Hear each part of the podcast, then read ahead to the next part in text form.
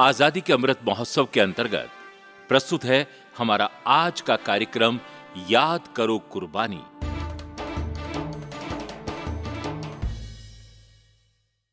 नब्बे दशमलव आठ मेगा हर्ट्ज पर यह रेडियो आजाद हिंद का प्रसारण है।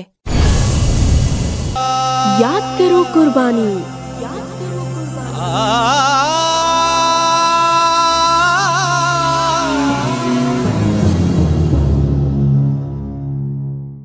नमस्कार श्रोताओं, आज इस कार्यक्रम में हम बात करेंगे आजाद हिंद फौज की वीरांगना कैप्टन लक्ष्मी सहगल की।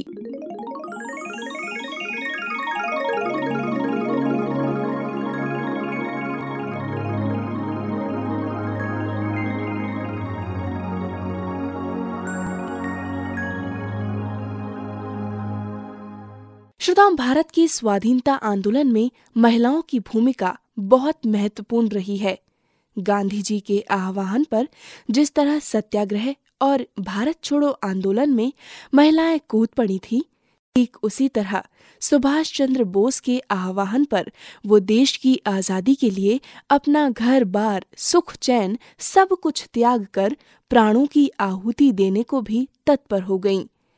ऐसी ज्ञात अज्ञात जाने कितनी वीरांगनाएं हैं जिन्होंने आजाद हिंद फौज में रानी झांसी रेजिमेंट की सैनिक के अलावा अन्य रूपों में भी तरह तरह से सहायता की है।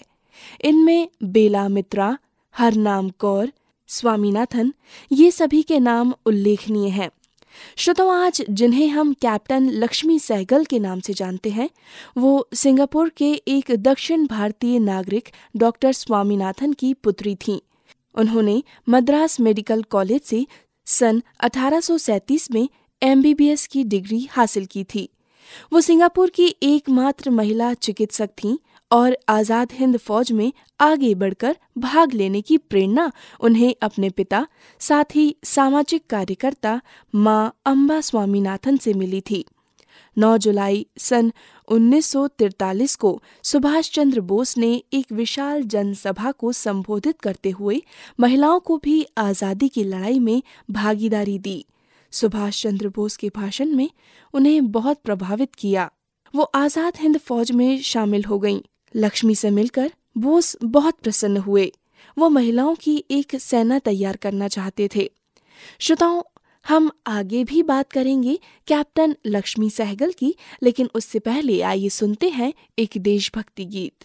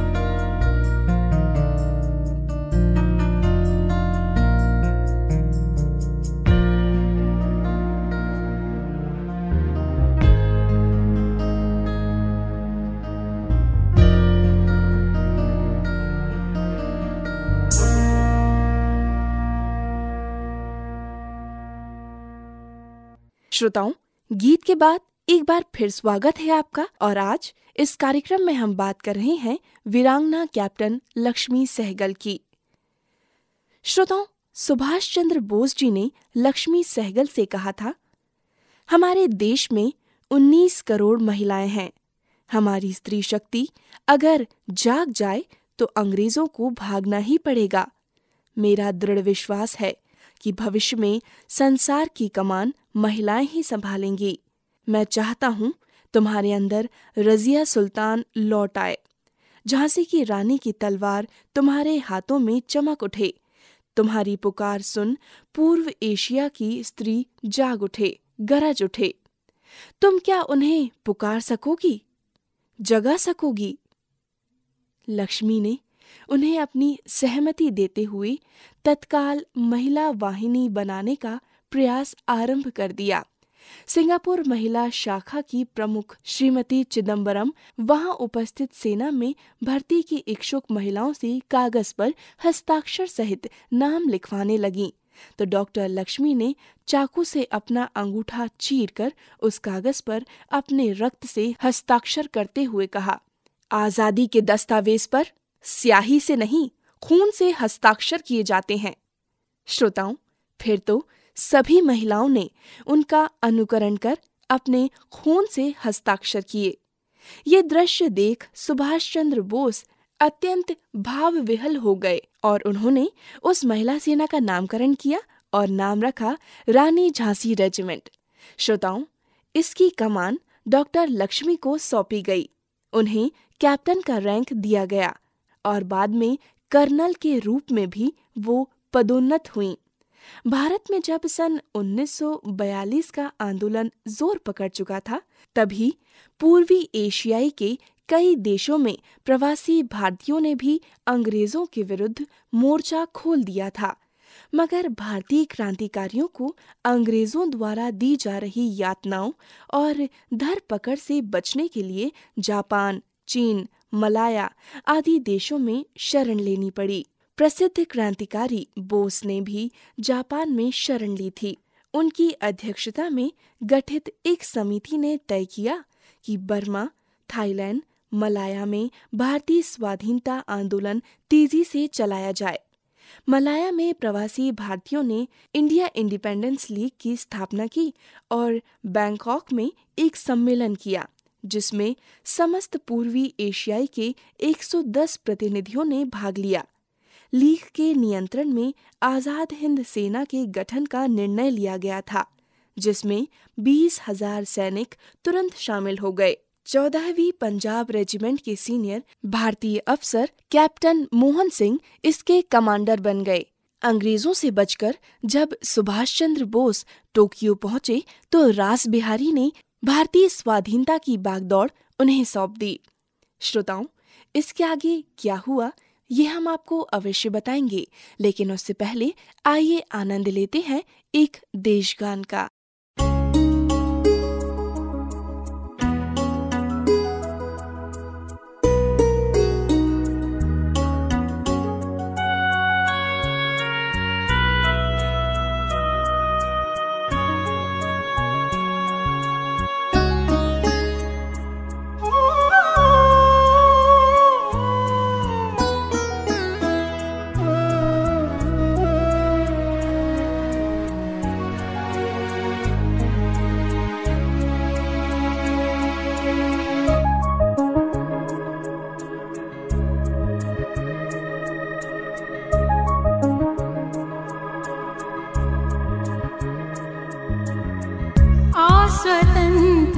प्यारे स्वदेश आ,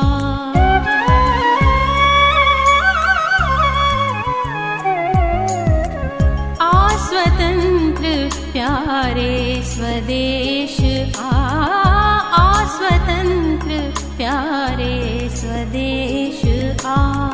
स्वागत करती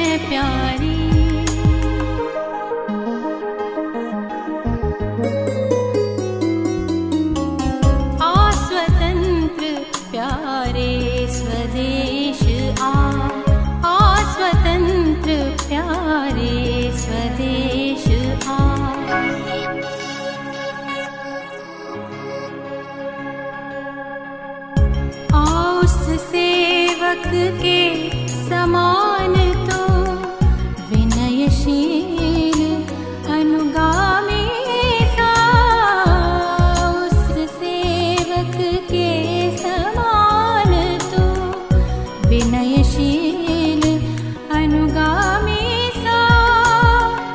अथवा तो युद्ध क्षेत्र में, अथवा तो युद्ध क्षेत्र में कीर्ति भजा का स्वामी सा, कीर्ति भजा का स्वामी सा।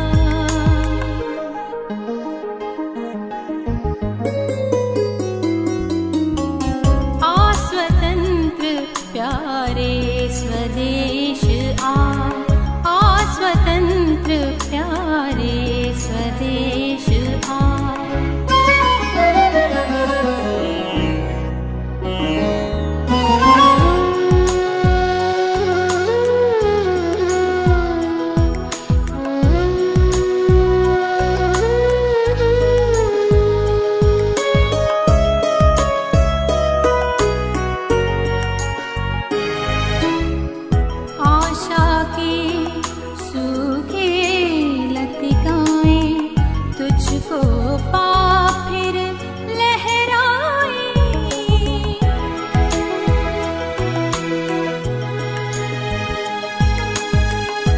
आशा की सूखी लतिकाएं तुझको पा फिर लहराई। अत्याचारी की कृतियों को, अत्याचारी की कृतियों को निर्भयता से दर्शाई, निर्भयता से दर्शाई।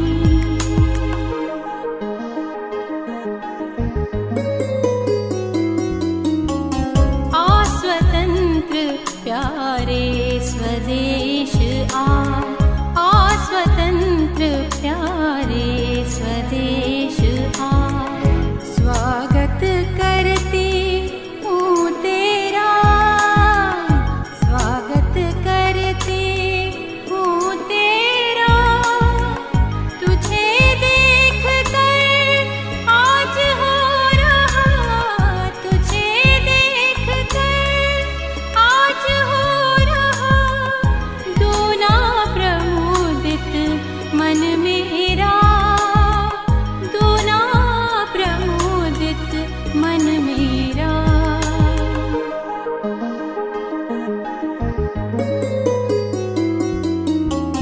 आ स्वतंत्र प्यारे स्वदेश आ, आ स्वतंत्र प्यारे स्वदेश आ। श्रोताओं, आप सभी ने अपने रेडियो सेट्स पर ट्यून किया हुआ है रेडियो आजाद हिंद, देश का चैनल, देश के लिए। और इस वक्त इस कार्यक्रम में हम बात कर रहे हैं कैप्टन लक्ष्मी सहगल की। श्रोताओं, सुभाष चंद्र बोस जी ने सिंगापुर में स्वतंत्र भारत का मुख्यालय स्थापित किया।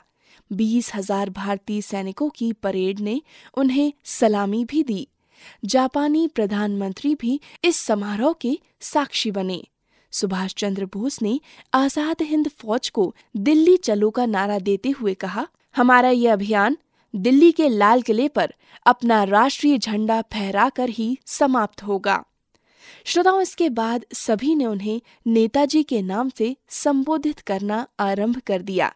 नेताजी ने स्वाधीन भारत की अस्थायी सरकार की स्थापना की घोषणा भी कर दी और आजाद हिंद फौज की गतिविधियों में रवानी आ गई।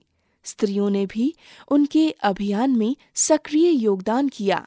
Doctor Lakshmi Malaya Thailand Burma में दौरा कर कई युवतियों की रानी झांसी रेजिमेंट में भर्ती करा रही थी।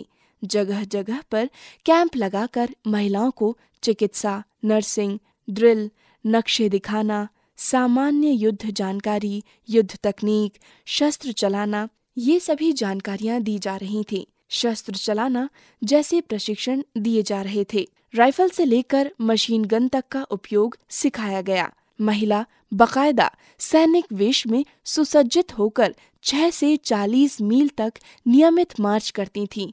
दैनिक परेड में भारत की स्वाधीनता हेतु शपथ दोहराई जाती थी। प्रशिक्षण के बाद रानी झांसी रेजिमेंट लड़ाई के लिए पूर्ण रूप से तत्पर थी। डॉक्टर लक्ष्मी ने कई स्थानों पर रेजिमेंट की टुकड़ियां स्थापित की। इनका काम आरंभ में सैनिकों के लिए सामग्री और युद्ध हेतु धन एकत्रित करना था, लेकिन पूर्णतः प्रशिक्षित रेजिमेंट बन जाने पर उन्होंने सभी काम संभाल लिए थे। आजाद हिंद की अस्थायी सरकार ने नौ विभागों में से एक नारी कल्याण विभाग का दायित्व कैप्टन लक्ष्मी के हाथ में था। शीघ्र ही Japan, Germany, Italy, Burma, Thai देश, राष्ट्रवादी चीन, फिलीपींस, मंचूरिया, इन सभी देशों ने आजाद हिंद सरकार को मान्यता प्रदान कर दी।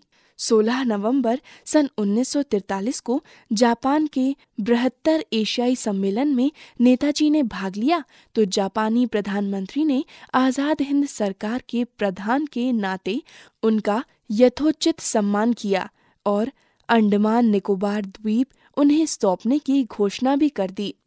इस तरह सरकार को पहला भूखंड प्राप्त हुआ और इकतीस दिसंबर सन उन्नीस सौ तैंतालीस को नेताजी ने अंडमान में भारतीय ध्वज फहराया। इसके बाद वो बर्मा पहुंचे और रंगून में दूसरा मुख्यालय स्थापित किया, क्योंकि यहाँ से भारत पर आक्रमण करना सुविधाजनक था।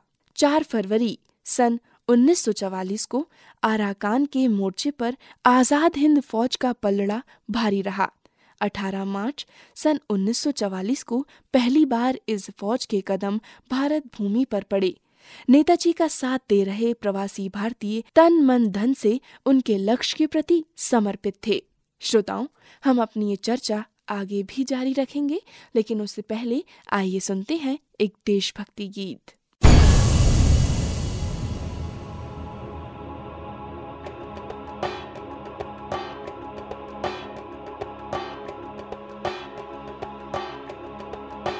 रगों में खून उबलता है, हमारा जोश कहता है, जिगर में आग उठती है, हमारा रोश कहता है। उधर कौमी तिरंगे को संभाले जोश कहता है, बड़ो तूफान से वीरों चलो दिल्ली, चलो दिल्ली।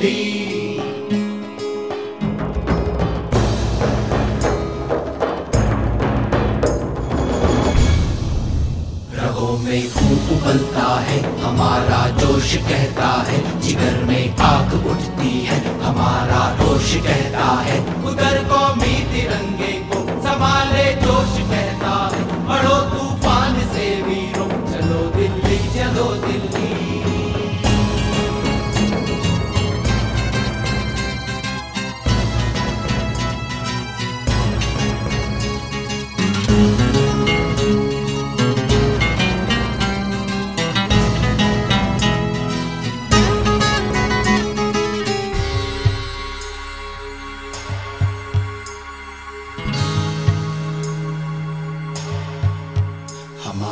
जन्म की धरती हमारे कर्म की धरती, हमें रो रो बुलाती है हमारे धर्म की धरती। बुलाती है हमें गंगा, बुलाती घाघरा को, हमारे लाडले बुलाता आगरा। जवानी का तकाजा है, जवानी का तकाजा है, जवानी का तकाजा है, रवानी का तकाजा है। गुलामी की कड़ी तोड़े, तड़ातड़ हथकड़ी तोड़े, लगाकर होड़ लागी से जमीन से आसमां जोड़े। उधर आगे पहाड़ों के अभी आसाम आता है, हमारा नव गुरु द्वारा अभी बंगाल आता है। रगों में खून उबलता है, हमारा जोश कहता है, जिगर में आग उठती है, हमारा रोश कहता है, कहता है, कहता है, कहता है।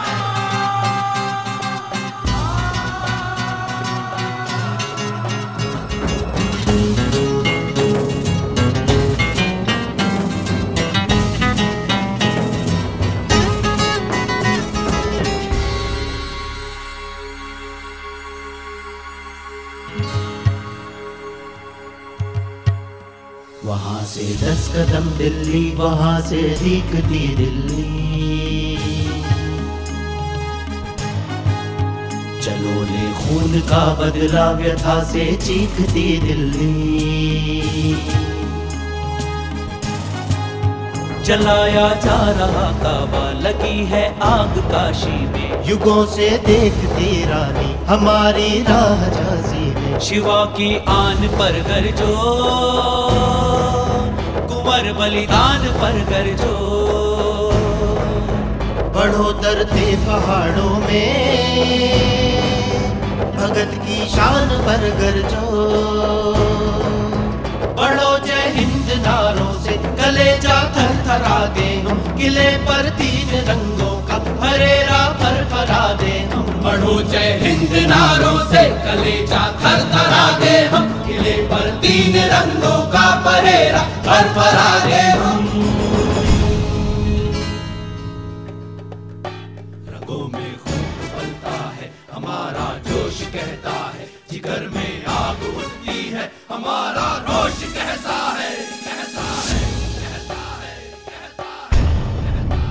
रगों में खूब उबलता है, हमारा जोश कहता है। जिगर में आग उठती है, हमारा रोश कहता है। उधर कौमी तिरंगे को संभाले जोश कहता है। पढ़ो तूफान से वीरों, चलो दिल्ली, चलो दिल्ली। रगों में खूब उबलता है, हमारा जोश कहता है। जिगर में आग उठती है, हमारा रोश कहता है। रगों में उबलता है, हमारा जोश कहता है। जिगर में आग उठती है, हमारा रोश कहता है। रगों में खून उबलता है, हमारा जोश कहता है। जिगर में आग उठती है, हमारा रोश कहता है। गीत के बाद एक बार फिर स्वागत है आपका, और आज इस कार्यक्रम में हम बात कर रहे हैं कैप्टन लक्ष्मी सहगल की। श्रोताओं, नेताजी ने नौ माह की अल्पावधि में ही आजाद हिंद फौज का व्यापक संगठन कर उसे थाई देश के रास्ते भारत सीमा पर बर्मा में ला खड़ा किया। इम्फाल के मैदान और कोहिमा के निकट आठ मोर्चों पर अंग्रेजों से लोहा लेते आजाद हिंद फौज के जवान जोश से भरे हुए थे। मोर्चे के निकट अपने मुख्यालय पर नेताजी रानी झांसी रेजिमेंट की एक पूरी प्रशिक्षित टुकड़ी भी ले गए थे, मगर सहसा अत्यधिक वर्षा के कारण बर्मा से प्रबंधन व्यवस्था बिगड़ गई। आजाद हिंद फौज के पास हवाई टुकड़ी न थी, इसलिए उसे पीछे हटने का आदेश मिला। फौज ने हथियार नहीं डाले, पर उसे स्वयं लड़ाई बंद कर देनी पड़ी। स्थितियां प्रतिकूल थीं। अंग्रेज रंगून की ओर बढ़ सकते थे, इसीलिए नेताजी का वहां रहना खतरे से खाली नहीं था। जापान की पराजय के बाद नेताजी के लिए अकेले लड़ाई जारी रखना कठिन था। ये अग्नि परीक्षा की घड़ी थी। सोलह अगस्त को अपने विश्वस्त सहयोगियों के साथ नेताजी सिंगापुर से बैंकॉक और वहां से अगली सुबह सैगोन रवाना हुए। उसी शाम विमान से उनकी अज्ञात यात्रा आरंभ हुई। उनके साथ उप सेनाध्यक्ष कर्नल हबीब उर रहमान के अलावा अंगरक्षक उस्मान पटेल थे। पाँच दिन बाद बाईस अगस्त सन उन्नीस सौ पैंतालीस को टोक्यो रेडियो ने विमान दुर्घटना में उनकी मृत्यु का समाचार प्रसारित किया। किसी को भी इस समाचार पर विश्वास नहीं हुआ। श्रोताओं, ये समाचार सत्य था कि नहीं, यह हम आपको अवश्य बताएंगे, लेकिन उससे पहले आइए सुनते हैं एक देशभक्ति गीत।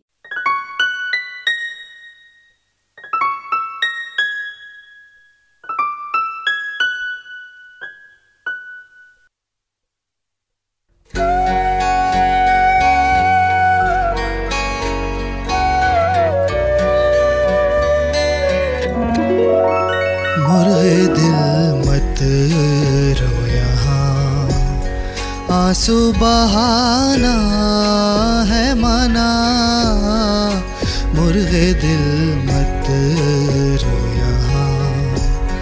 आंसू बहाना है मना, मंजलिबों को कफस में चहचहाना है मना, मुर्गे दिल मत रो यहाँ।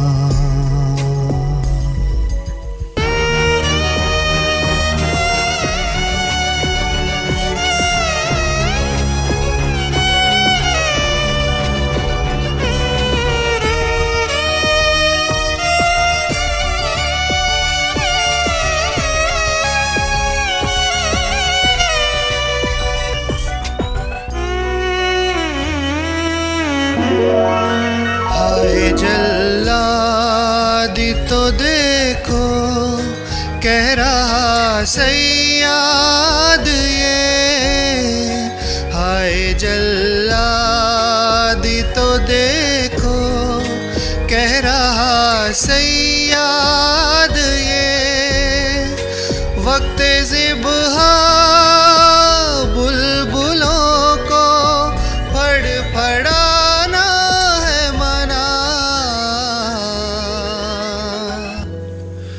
मुर्गे दिल मत रो यहाँ, आंसू बहाना है मना, मुर्गे दिल मत रो यहाँ।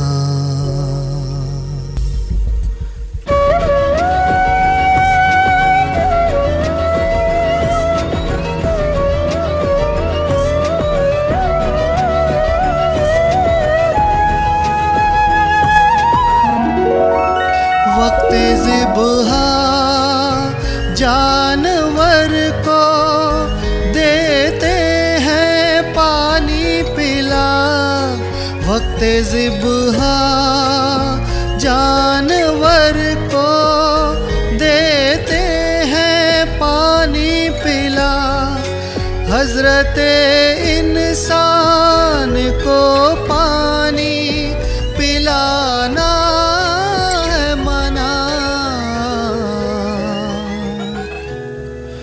मुर्गे दिल मत रो यहाँ, आंसू बहाना है मना, मुर्गे दिल मत रो यहाँ।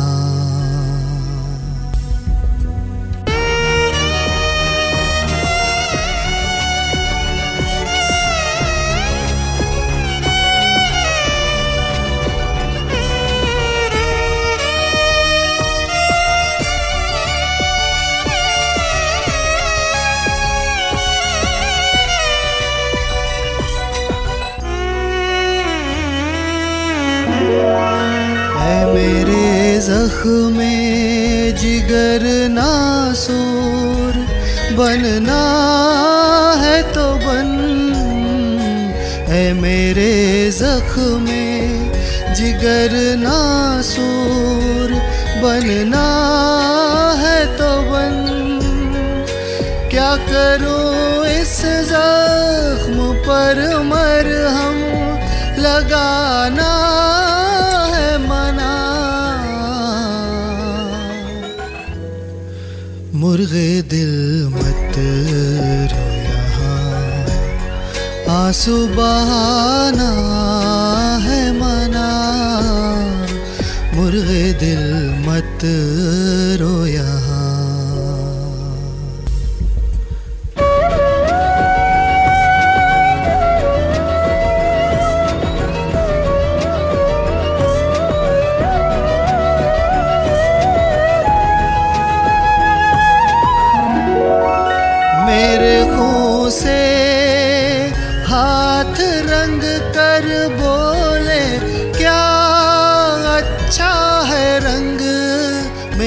खून से हाथ रंग कर बोले क्या अच्छा है रंग, अब हमें तो उम्र भर मरहम लगाना है मना,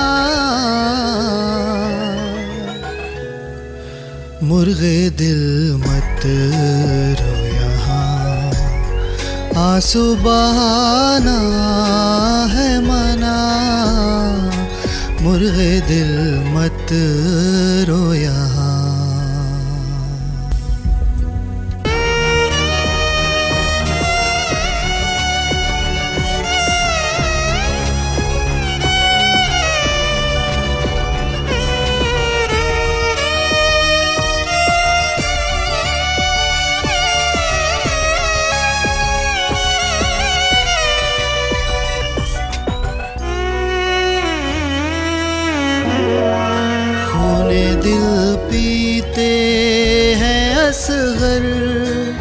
खाते हैं लखते जिगर खूने दिल पीते हैं असगर, खाते हैं लखते जिगर इस कफस में कैदियों को आबोदा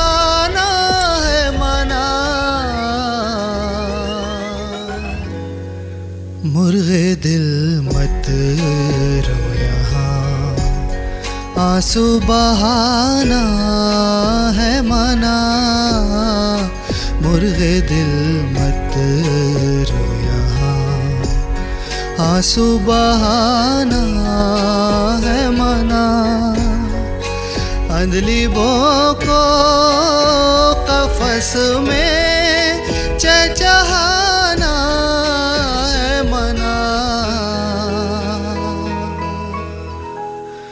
मुर्गे दिल मत रो यहाँ। नब्बे दशमलव आठ मेगा हर्ट्ज पर ये रेडियो आजाद हिंद का प्रसारण है और आज इस कार्यक्रम में हम बात कर रहे हैं कैप्टन लक्ष्मी सहगल की। कैप्टन लक्ष्मी इस हृदय विदारक प्रसंग पर स्तब्ध रह गईं। आजाद हिंद फौज की पूर्ण प्रशिक्षित महिला टुकड़ी को मोर्चे पर लड़ने का अवसर नहीं मिल पाया था। वो केवल मोर्चे पर तैनात थी कि लड़ाई रोक देनी पड़ी। इम्फाल के निकट खतरनाक स्थल से लौटते समय नेताजी वहां घिरी महिला सैनिकों को अपने साथ सुरक्षित ले गए थे। युद्ध बंद होने पर मलाया छोड़ते समय उन्होंने रानी झांसी रेजिमेंट भंग करने तथा सभी महिलाओं को अपने अपने घर लौट जाने के लिए आदेश दिया। महिला सैनिकों ने लड़ाई भले ही नहीं लड़ी पर युद्ध के लिए पूर्णतः प्रशिक्षित इन महिलाओं ने अल्पावधि में अपना जो रिकॉर्ड बनाया वो अविस्मरणीय है। रानी झांसी रेजिमेंट की कमांडर डॉक्टर लक्ष्मी का नाम इस लड़ाई के बाद समूचे भारत में प्रसिद्ध हो गया। वो आजाद हिंद सरकार में नारी कल्याण और मेडिकल सोशल वेलफेयर की मिनिस्टर भी थीं। उनका पद लेफ्टिनेंट कर्नल का था। आजाद हिंद फौज की हार पर उन्होंने आत्मसमर्पण नहीं किया। घेराबंदी कर उनकी गिरफ्तारी की गई। वो एक माह नजरबंद रहीं पर चिकित्सक होने के नाते उन्हें यातनाएं नहीं दी गईं। श्रोताओं, कैप्टन लक्ष्मी को रंगून जेल में रखा गया। उनकी गिरफ्तारी पर व्यापक पैमाने पर विरोध प्रदर्शन हुए तो सरकार ने उन्हें इस शर्त पर रिहा किया कि वो जनसभाओं में भाषण नहीं देंगी, मगर बाहर आते ही उन्होंने ये निषेधाज्ञा भंग की। इक्कीस अक्टूबर सन उन्नीस सौ पैंतालीस को उन्होंने जनसभा को संबोधित करते हुए कहा, आजाद हिंद फौज भंग कर दी गई है लेकिन उसका उद्देश्य अभी पूरा नहीं हुआ है। श्रोताओं, जब दिल्ली में आजाद हिंद फौज के सैनिकों पर मुकदमा चलाया जा रहा था तो लक्ष्मी ने वहां विरोध प्रदर्शन किया था। अधिकारियों ने उन्हें नोटिस दिया था कि वो वहां से हट जाएं, लेकिन उन्होंने शहर नहीं छोड़ा। दोबारा नोटिस मिलने पर उन्हें वहां से प्रस्थान करना पड़ा। प्रतिबंधों से मुक्ति के एक वर्ष बाद वो भारत आईं और आजाद हिंद फौज के कर्नल सहगल के साथ दाम्पत्य सूत्र में बंधकर लक्ष्मी सहगल कहलाईं। श्रोताओं, हम आपको कैप्टन लक्ष्मी सहगल के बारे में और भी जानकारी देंगे, लेकिन उससे पहले आइए सुनते हैं एक देशभक्ति गीत।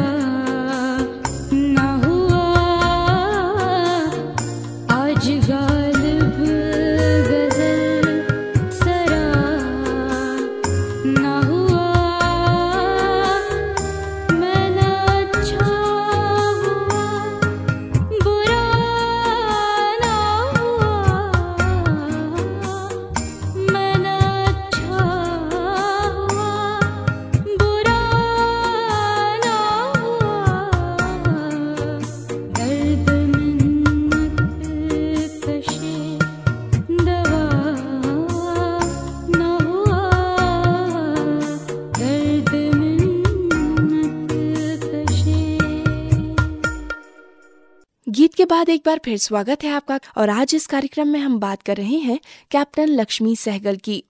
श्रोताओं, चौदह अगस्त सन उन्नीस सौ सैंतालीस की रात को भारत को आजादी मिली, मगर सांप्रदायिकता की आग में अनेक लोग झुलस गए। डॉक्टर लक्ष्मी सहगल ने पीड़ितों और घायलों की बहुत सेवा की। बाद में भी उन्होंने मानवता की सेवा में अपना जीवन समर्पित कर दिया।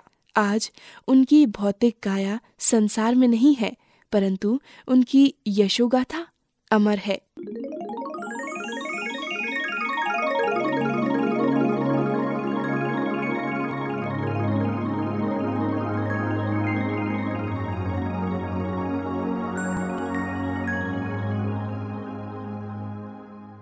श्रोताओं, आशा करते हैं कि आज का ये कार्यक्रम आपको पसंद आया होगा।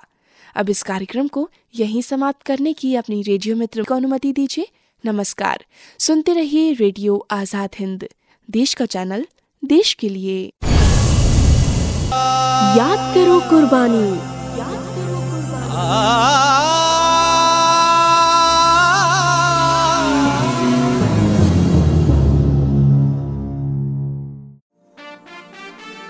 अभी आप सुन रहे थे आजादी के अमृत महोत्सव के अंतर्गत हमारा आज का कार्यक्रम याद करो कुर्बानी।